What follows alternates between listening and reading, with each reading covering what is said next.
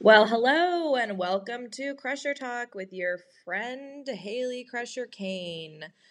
Welcome to another issue, another edition, another day. Um, let's get into it. Craveworthy. There were several things I made this week. I was feeling very inspired. There are definitely some weeks where I just can't even think about making a sandwich, and I groan at the idea of like making a spaghetti dinner because cooking just does not seem exciting. And those are just, you know, it's kind of rare, but they do happen. They happen to all of us. This past two weeks was not that. I feel like I made a lot of really interesting things. Um, if you can hear that clicking in the background, that's Peanut trying valiant, valiantly to jump up onto a chair of which her legs are way too short. Sorry, Peanut. You tried. Um, uh, I made several delicious things. I'm going to share them with you. I will try to include recipes, but some of this stuff is just kind of out there. The first thing I did was okay, so there's this thing on TikTok. It's like TikTok salad trends. I know this is stupid, but this is like a new trend where there's all these salad recipes and the whole concept is that you're making everything from scratch including the dressing and a lot of times i've noticed with these salad recipes it's about cutting the ingredients very small very uniformly i'm not good at cutting things very small in fact i cut open my finger creating this particular salad i'm going to tell you about which is these this classic tiktok green goddess salad that requires cabbage it requires um, green onion, chives, a very delicious green goddess sauce. If you've ever had green goddess sauce, oh, you got to make it from scratch. Just lemon, garlic, olive oil, um, tons of herbs, fresh basil, so good. Um, but I actually cut my finger open um, while trying to cut all these ingredients super small. That said, Cutting the ingredients super small is really good. And this green goddess salad I made was absolutely delicious because the bulk of the um, base of it is cabbage. It really kept very well, and I highly recommend it. It was just so filling, so good. I can't even remember what I served it with because, in my mind, thinking back to the salad, which wasn't that long ago, all I can remember is the salad itself. The other great part about this is if you make the dressing, you can definitely save it. Um, it also has the dressing also has um, cashews in it. Um, it calls for any kind of nut. I think it, I used um, just like plain cashews, unsalted, unroasted. So it has sort of a body to it, which is kind of nice. Um, which is great for spreading this green goddess on avocado toast um, with your eggs. I mean, you could really apply it to so many different situations. It's not this like drippy, goopy dressing. It's a little bit more like a spread.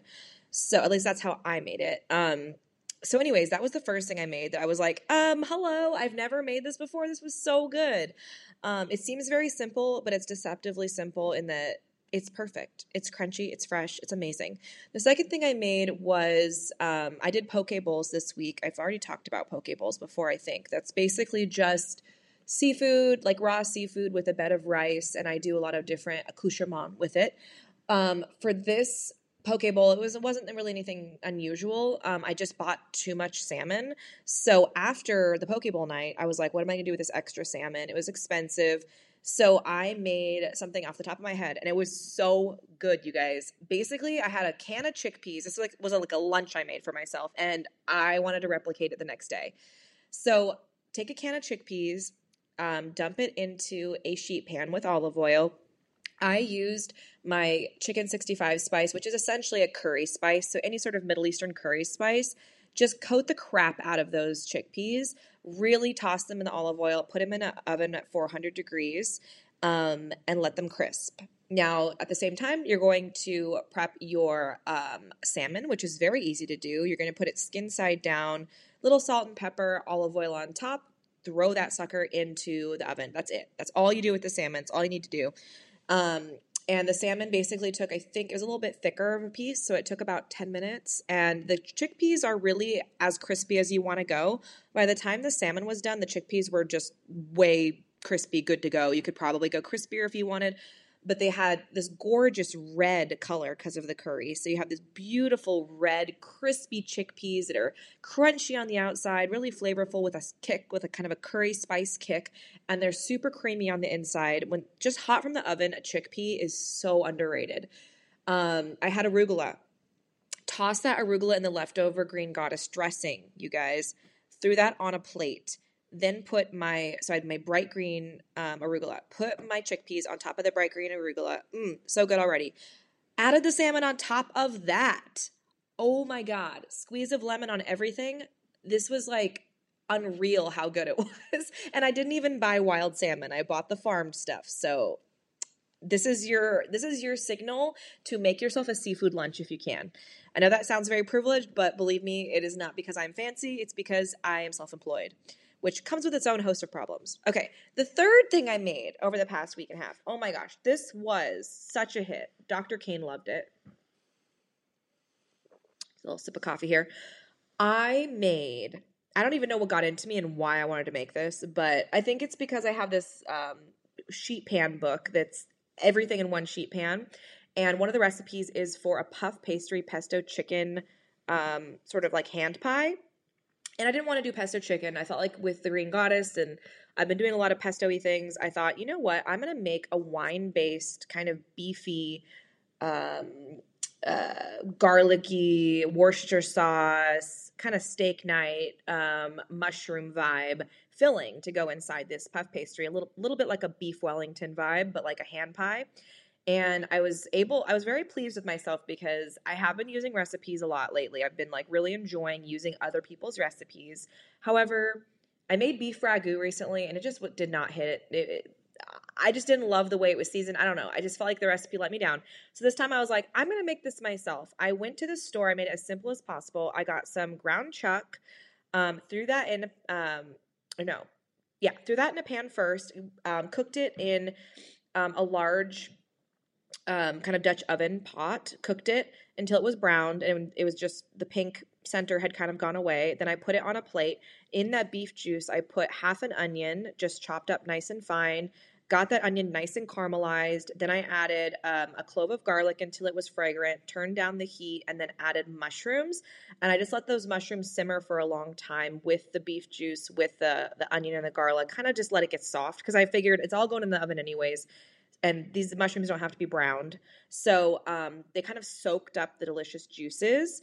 Then, after I had that, I just sprinkled a bit of um, salt and pepper, obviously, got to put that on there after the onions or the mushrooms are ready. Um, then I put a sprinkle, maybe like a tablespoon of flour, and just sprinkled it over. And then maybe I think I went up to like three tablespoons of flour. Just you can kind of eyeball it to thicken it.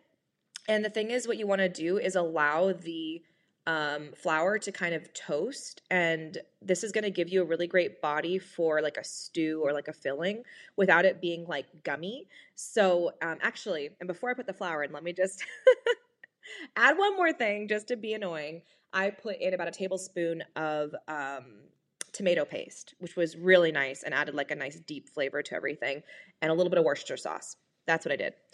Okay, after that, I put the um, the flour in. I let it sort of toast and kind of clump up. You want it to become sort of like a clumpy, you know, no liquid left basically um, in your situation here. So it's kind of like a clumpy balls of meat and and um, mushroom and onion and all and it's going to look brown brownish red probably because there's a little bit of tomato paste in there and let it kind of toast a bit and once that happens you're going to um, heat the pan up nice and hot and you're going to put in some uh, just a bit, like a fourth of a cup of fruit forward red wine and about a fourth of a cup of um, maybe even a little less than a fourth of a cup of broth. Beef broth chicken broth chicken stock veggie broth whatever you got. It's basically you're just creating now that we have this the bulk of the the, the, the food that's going to be in this filling we need it to have a little bit more of like um like a coating to it a nice coating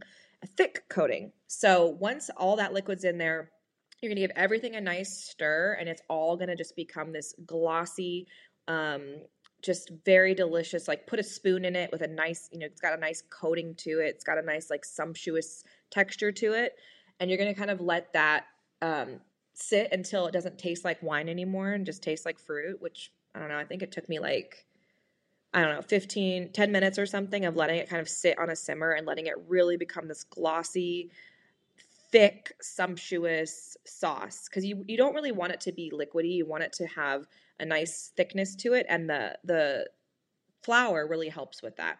So, anyways, once that was ready to go and it was this nice kind of thick this filling, I um, took out the phyllo dough, uh, phyllo dough, whatever puff pastry you want to call it.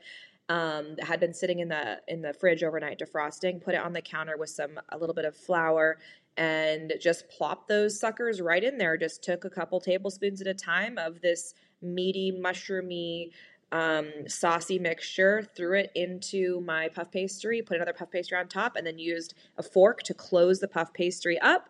Did not do a great job of that. It did open up a bit, so be careful with this. I do not work with puff pastry enough to know this, but really get your knife in there. And then you're going to want to use an egg wash on the top, but I didn't have egg at the time, so I just used butter. It also worked great. Oven at 400. You already know the filling is cooked all the way through pretty much. So all you have to do is, oh, I added some peas at the end, by the way. Um, peas, you don't want them to get mushy and they're frozen anyway, so you want to just pop them in at the end before you're about to put them into the puff pastry. Anyways, after that, threw in the oven until they got brown. Like, I was like, are these brown? And once the puff pastry feels like it's something you want to eat, like it's got a little bit of goldenness on it, a little bit of brown on it, brownish flavor, then you just take them out and let them wait for them to cool.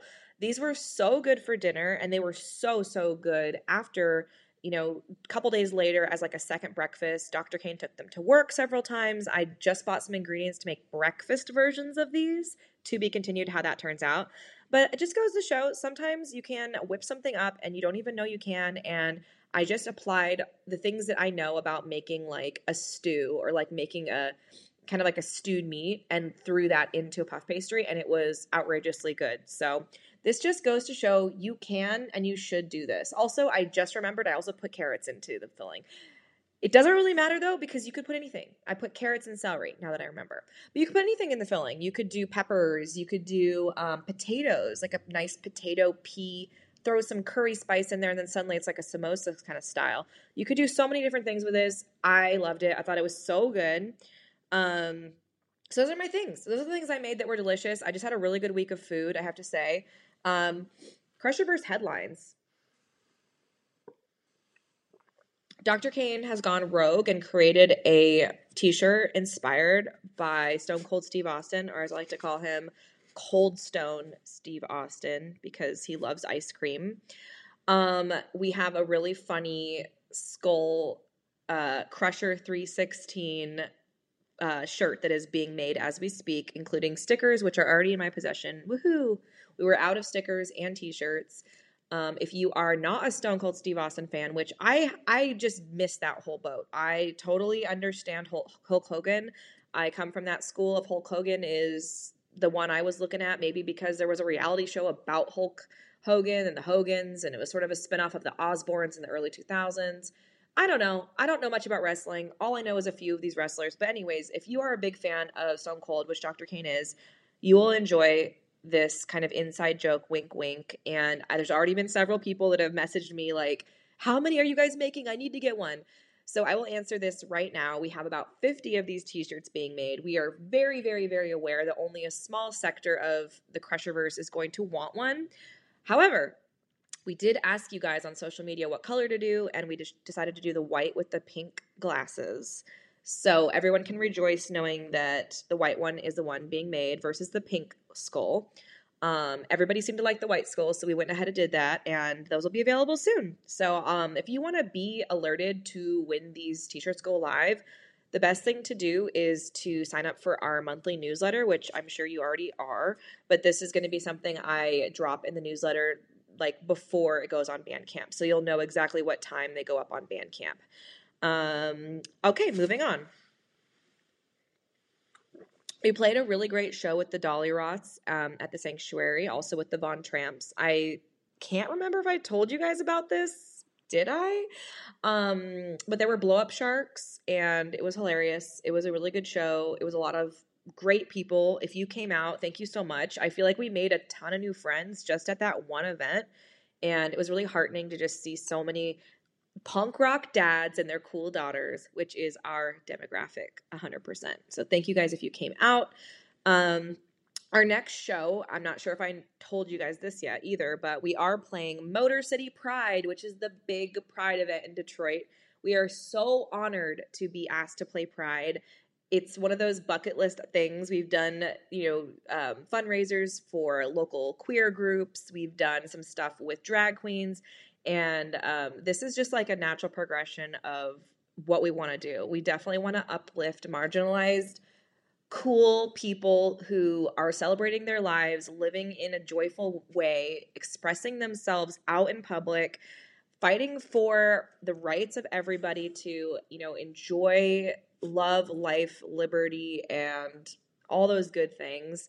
So it's going to be a really fun event. It's June 10th, and there'll be more information rolling out about that soon. We don't have a ton of events coming up um, soon, which is all as well because we actually are in need of a new percussionist. We love our drummer, Brendan. He's been amazing and he's been such a positive force within the band and has helped us in so many ways. And he's just been like a really positive and just funny, sweet uh, presence in this band. Um, but as everybody knows, the Crushers are not the Crushers if we don't have a revolving door. And we really are just on that revolving door track right now.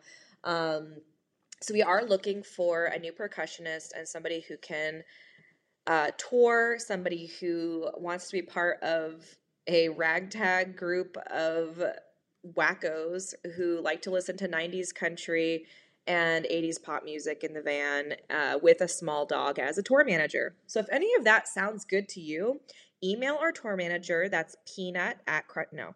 Um, just, you know how to reach me. Let me know. I've been asking around. There's so many um, artists and people in this city that I know that, you know, we're going to find our next um, collaborator. And we're excited about that.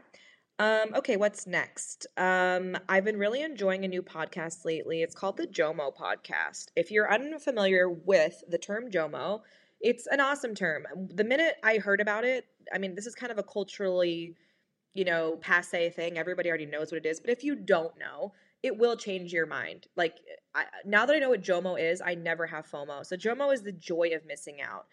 Um, in the mid 2000s, a lot of us had issues with FOMO because that was the rise, rise, rise, rise of things like Instagram. Facebook was just out of control. Everyone and their mom was suddenly on Facebook.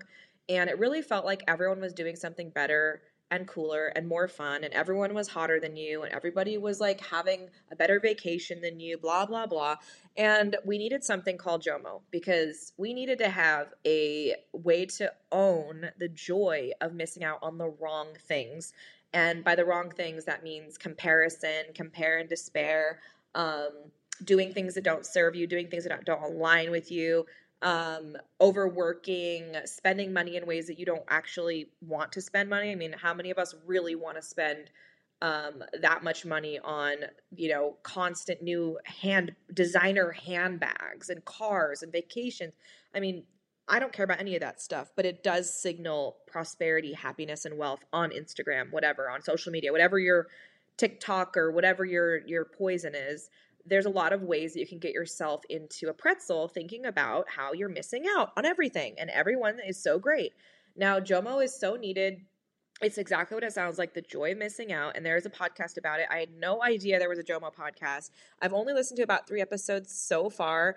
And the one thing I find so funny about the Jomo podcast is so many of the interviews that I've listened to already are like people that are very involved in tech which I I guess makes sense because if you are invested in Jomo, if you have a need for Jomo in your life, you probably are very online. And most of us have to be very online for our jobs or to push out our artistic endeavors or whatever to be visible in this modern world, quote unquote modern world. Like we all kind of have to be in this town square. This is the new town square. Um, but it's just funny, like the people they're like he um they interviewed the um owner of Freedom uh Freedom app, which is an app that blocks internet and podcasts. Uh, or not podcasts, internet, social media. Actually, you can use it to block podcasts. Basically, whatever you can tailor it to block whatever you think is not serving you and just like distracting you, or you can just use it to block the internet. Um, I think it's a great podcast. It's something I would recommend if you feel like you need or want to hear about these discussions and I, I've always felt this that there's this hole in the discussion about internet usage where there is this black and white thinking of like people saying, oh, just delete your app for a while. Oh, just don't post for six months. Now, that is something that normal people can do. But if you have a band, if you are in marketing, if you have any sort of job that requires you to have public visibility um, or to be you know relevant in the modern world quote unquote you have to be on social media at least contributing. It's the equivalent of not being on the golf course when the decisions are being made when the deals are being made not going to the happy hour where the the people are. Like it's very important that we still have these spaces that we can all come together and share and collaborate on ideas and see what everyone's up to and make connections. I mean connectivity is one of the great things about social media so um, if I feel like there's been this hole where it's like, oh, just like delete social media forever, or like just don't have it. And it's like, well, that's not really a thing that a lot of us can do, especially those of us in the arts. And I just feel like this podcast really scratches that itch for me and really is thoughtful and talks a lot about like these specific issues and challenges. And more and more and more, these challenges are not just relegated to those that are really in the tech sphere or the people that are just making money on Twitter or YouTube and like that's their livelihood. It's really coming for all of us. So um, I really recommend that podcast. I think it's a nice breath of fresh air. Um, what else can I talk about? Oh, the Ezra Klein Show has a great podcast about AI. Um, I know I've talked a lot about how AI is freaky and scary and horrible. There are two podcasts um, that's like a two parter where Ezra and uh, who's a New York Times writer um, talks with um, an expert in the field about AI in really practical ways that are less scary and reactive and reductive and knee jerk than a lot of the other articles and podcasts and things like that. So it's basically talking about how we can prepare for AI as a culture. Um, it is a very much a warning, you know. I mean, this is something a Pandora's box where you are not going to get this back into the the box. This powerful AI technology is going to completely radically change our world um, in ways that even the experts at the finest think tanks cannot even comprehend how it's going to change the world. So, yes, we all need to be prepared. As somebody who works in marketing and copywriting, I, of all people, I'm the first to say AI is going to replace my job. Um, it's also going to maybe be helpful and create a second brain of which I can use to reach to when I need to synthesize ideas. Not unlike what happened when we all got the internet in our pockets, by the way, let me just say. There was a lot of hemming and hawing and groaning about the fact that we had outsourced our memories, our calendars, um, our you know photo albums, our knowledge, our you know basically our short term and long term memories suddenly became you know the property of our iPhones, our smartphones, and there was a lot of groaning about that. And we finally got to this point where we said, you know what, the positives outweigh the negatives, and yes, this is like a tiny little second brain in my pocket I'm going to be a cyborg from now on. If I'm in a conversation at a cocktail party and someone talks about something that I know is not true, I'm going to go and Wikipedia it. And I can do that. And it's going to make the conversation awkward, but I can do that and I will do that. This is my second brain. That that we have basically gotten to a society where that's normal and not anything scary. But at the time when this was happening, there was a lot of fear around it. There was a lot of fear around having things in the cloud. Obviously, these are all different than AI. AI is a, such a multifaceted thing, but we're always moving forward. We're always hurtling towards the next, you know, summit of humanity, and there's no going back. So I really enjoyed this two part series, um, podcast series that um, Ezra Klein did on his show, and I am going to link that. I just felt it was the balm that I needed for how incredibly freaked out I was over the past month or two. Um, the last thing I want to talk about, which are not last, but second to last, is um, I went to the Whitney, which is um, on Woodward Boulevard in Detroit. It's something I've passed by in the van a million times. I've wanted to go. And Dr. Kane and I were downtown for Flea Troit, which is a big flea market celebration at the Majestic Theater, which, by the way, is a beautiful, awesome theater. I had the pleasure of seeing um, the You're Wrong About podcast live show there um, last week, I guess it was. And um, that was my first time at the actually at the Majestic Theater, um, which is right next to Garden Bowl, another iconic place. Um, and so I, we we got into the Flea Detroit. We were like buying vintage stuff, whatever, and we were walking back to the van. And I was like, "Oh my gosh, that's the Whitney! I've been wanting to go check this out forever. They're probably closed. It was a Sunday. They were not closed. And the Whitney is just an incredible, just historic site in Detroit. It is basically a it was a private residence that looks like a castle that is now the most fancy restaurant you could ever imagine. Um, if you're familiar with the Madonna Inn, which I've talked about in the past, that's like my bar. Like Madonna Inn is like my my place. It's it's walking distance from my house in California. It's the Pink Palace, kitschy Pink Palace that's sort of based loosely, I say very loosely, on sort of like European and Swiss um, architectural ideas, um, leaning a lot more into like the kitschy storybook side of things versus what the Whitney is, which is essentially it is adorned like a French palace. I'm not kidding. Um, in fact, I'm going to tell you a little bit about the Whitney because I feel like um, I just can't. I, I'm I'm I'm to ramble, and I just want to tell you.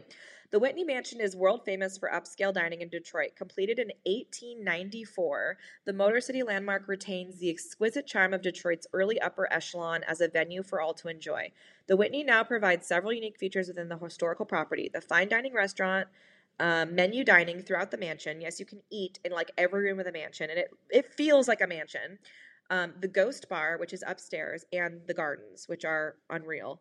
Um, each has its own unique appeal that guests come specifically to enjoy and sometimes find themselves wandering, spending hours frolicking in the enchant- enchantments of the estate. Wow, good copywriting, guys. That's great. Um, we were just like wandering through this incredible stained glass, um, uh, architecturally, uh, I mean, the this the ceilings alone were like this like if you didn't look up you would be so sad because the ceilings alone were like worth going into this place. They had antique french silk wall paper basically or like fabric on the walls um painted fresco type situations that like sort of cathedral-esque throughout this place um just unreal. I mean, every part of the stonework on the exterior of the house was hand done, custom made, and every wooden piece that you look at and touch and see and feel inside was hand carved. Um, very intricate. You could tell every banister, um, every little corner of this mansion had been completely thought about. And I just love going into spaces like that because it's like you're walking into somebody's mind into like their sense of style and their sense of I don't know, it's like walking into a living art piece. Um, if you live in the Detroit area and you have never been to the Whitney, highly recommend going.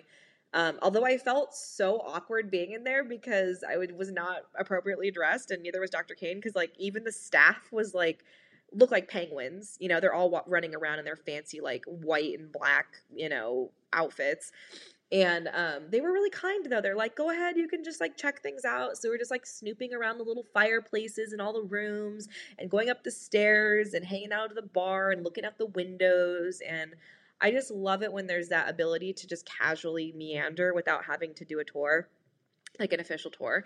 Although I know they do do tours because we we passed one. Um, the best part about this experience, I think, is so funny, is in the bathroom, which was very fancy. Um, there was a framed image of that bathroom hanging in the bathroom, which like kind of blew my mind and made me realize like that's the fanciest thing ever. Like if you can frame a photo of your bathroom and put it in your bathroom and it works, you're fancy. Congratulations. Hats off to you, sir. You are a fancy, fancy person. Um I wish I knew more about the actual owner. And as I'm looking at this bio and all this information, I don't really want to get into it on this episode. However, I'll just let you go down that rabbit hole if you're interested in checking out the Whitney. Um, um, what else? What else? Um, Sparkle of the week. Um, Sparkle of the week goes to my friend Heather, who so kindly picked me up for yoga last night, which was so nice. I did not have the van because Dr. Kane was at a soccer game.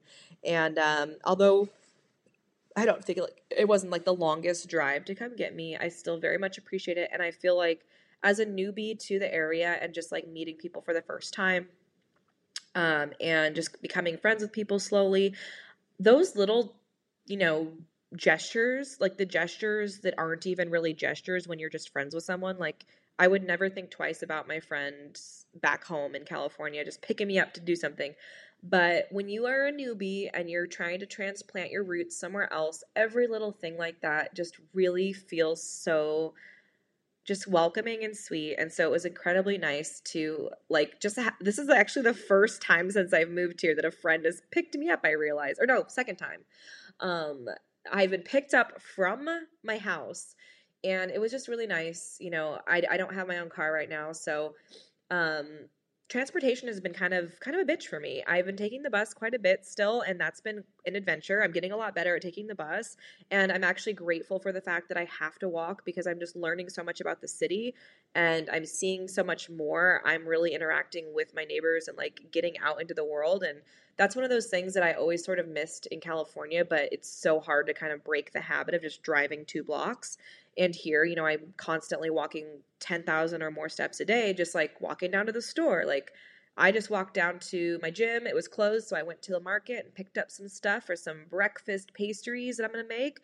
And it was like nice. I got to go see my barista. I got to go say hi. Got to um, talk to my my friends at the market who work there, and like I don't know. I'm I'm in a good place, but it's still nice to have a homie come pick you up. It's a wonderful thing. Um, lastly, for my thought of the week, um, I'm going to say don't believe everything you think. Um, I've been journaling a lot lately, and this has come up a lot to me because I think sometimes um, for people that have overactive imaginations, minds, anxieties, basically anybody who's a thinking, conscious, living, breathing human on this planet, um, we always can find things to fixate on. And a lot of times it's our brain that's doing that, not who we truly are underneath everything. And if you really think closely at some of your the things that your brain is spinning, you realize, oh, this is literally just like a butterfly that's landed on this one particular anxiety or issue for this flavor of the week and it's going to go away next week. So don't believe everything that you're that you think and don't believe everything that your brain tells you um, because you ultimately have control and yeah you can direct your brain or you can just say thank you brain. I know that you are um, a big mass of electronic electronic electrical pulses and gray matter and whatnot, magic, puppy dog tails and snails, whatever, it, you know, that is trying to keep me safe. And you were created billions of years ago, and you're just trying to do your job. And you can just be like, you're just trying to do your job, man. Thank you for doing your job, but you don't have to buy too much into what that job is.